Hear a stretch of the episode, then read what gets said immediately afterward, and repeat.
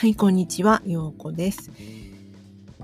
えー、今日は過去の経験から学んだことを思い出そうということでお話したいと思います。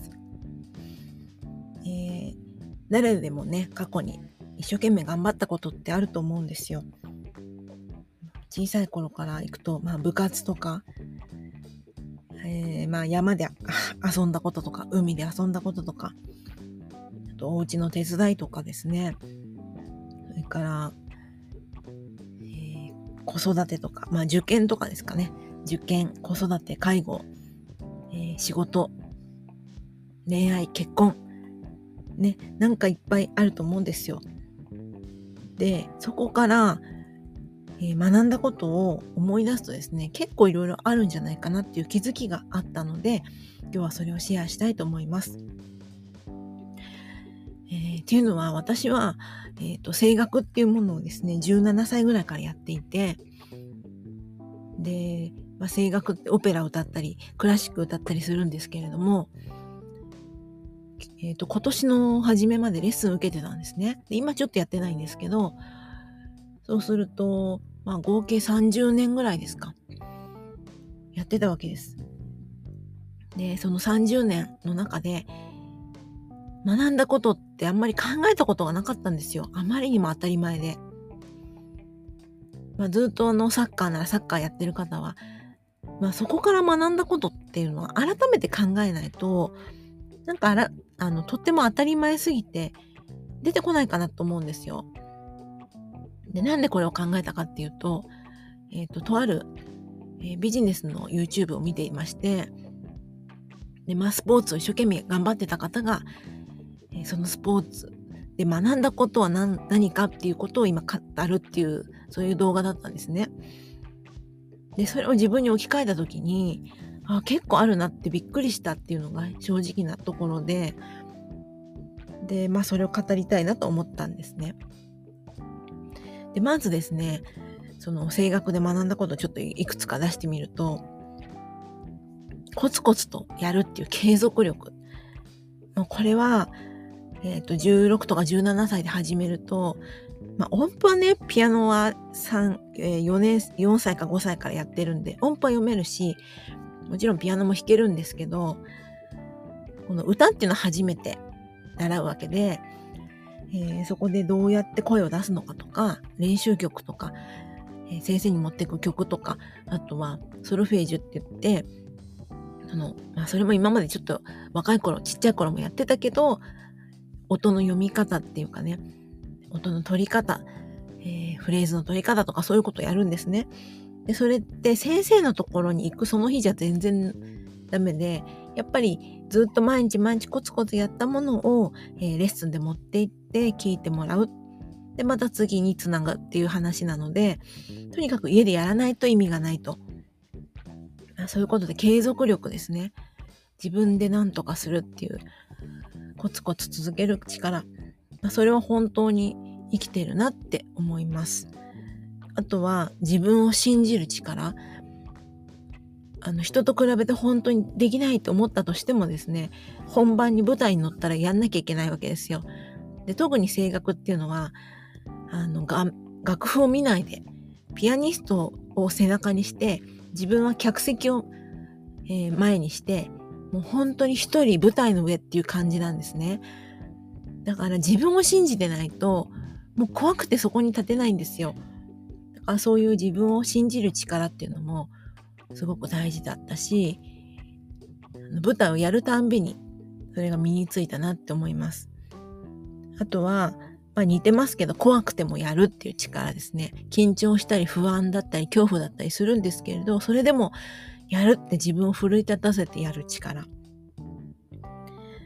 それから、あとやりきる力ですね。一回歌い始めたら、伴奏はずっと最後まで行くわけで、自分だけ止まるわけにいかないんですよ。もういくらできなくっても歌詞を忘れても、とにかく先に進んでやりきる。そして舞台でお辞儀をして出て、えー、最後、え、舞台袖にはけるっていうそこまでをやりきる力っていうのも身についたなって思いました。あとは準備の大事さですね。まあ、コツコツやるってこともそうですけど、ここまでやったんだっていう、こう、自信を持って準備をすることで、まあその自信を持って歌えることにもつながるし、準備がないともう不安でしょうがないわけだから、やっぱりその準備って大事なんですよね。あとは上下関係、指定関係の学びもかなりありました。先生にどんなことを言うか、言ってはいけない言葉とか、まあ、例えばその本音であってもその先生を否定したりとか、ちょっとこう疑問に思ったようなことを、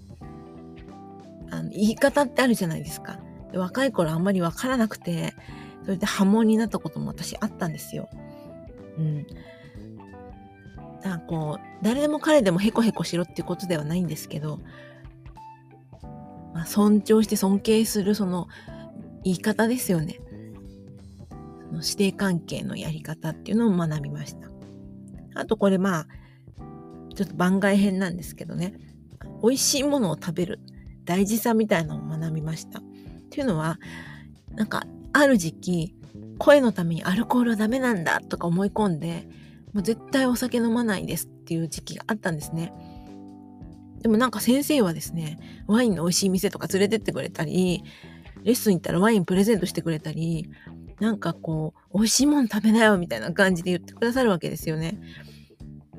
で、大体一緒に、あの、イタリアにちょっと勉強に行かせていただいた時も、美味しいものをみんなで食べるっていう、そういう楽しみを知りまして、やっぱこう五感で感じることが歌にも現れるんだなと、あんまりストイックにやりすぎるとね、それも歌に出ちゃうんだなみたいなこともね、学びました。はい。まあ、そんなことで、あの、声楽で学んだことって私いっぱいあるんですけれど、あなたはないですか？なんかね、えー、スポーツとか、芸術とか、仕事とかね、子育てとか、いっぱいあると思うんですよね。子育てなんか特に忍耐力、本当に忍耐力ですよね。あと、スルーする力とかね、夫婦関係だとスルーする力。まあ、子育てでもそうですけどね。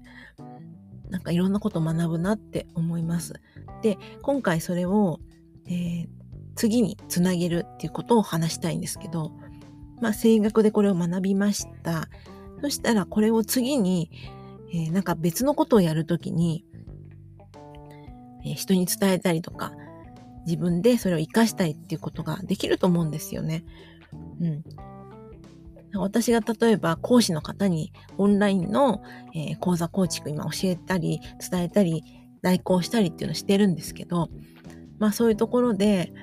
まあ、活かされることっていうのもすごくいっぱいあるなって思ったんですね。そうするとまあ無駄がないですし、今までやってきたことっていうのが自分では当たり前だったんだけど、すごい身についた力っていうのは他の人にとっては特別なものだったりしますので、何か、えー、無駄にしないで次につなげることができるんじゃないかなって思いました。うん。ね、せっかくこういろんな経験をしてやってきたわけだから、なんかまた新しくゼロから学ぶとかじゃなくてね、なんか過去にあったもの、今まで持ってるものを、えー、総ざらいするとですね、たくさんの力っていうのは身についてるんじゃないかなって思ったんですよね。そう。だから、あの、過去っていうのは、こう、嫌な過去もいっぱいあるかもしれないんですよ。見たくない過去とかね。でもまあそこから学んだことっていうのを拾い出すと、やっぱり生きててよかったなって思うし、なんか人生一本につながってるって気がしますね。あの過去があったから今があるんだなとか、だからまだ先にこう人に伝えていけることがあるんだなって。そうなると、なんかこう過去のことってすごい無駄じゃないし、希望に変わるじゃないですか。嫌、嫌なことばっかりだったかもしれないけど、でもそこから学んだことがあるってなるとね、少しこう、自分の人生捨てたもんじゃないなって思いますよね。まあ、そんなことを今回この声楽ってものを通じて、すごい思ったんですよ。私の30年間の、うん、学び全然こう華やかでもないし、全く人と比べてうまくもないし、本当にこう、何も秀でたものがない声楽人生なんですけれども、でも声が好きで、歌が好きでやってきたっていうところに、何かこういっぱい学びがあったなっていうのに気づいて、なんかすごい尊いこと、時間だったし、あの、自分の人生無駄じゃなかったなぁなんて思って、それを皆さんにもシェアしたいと思いました。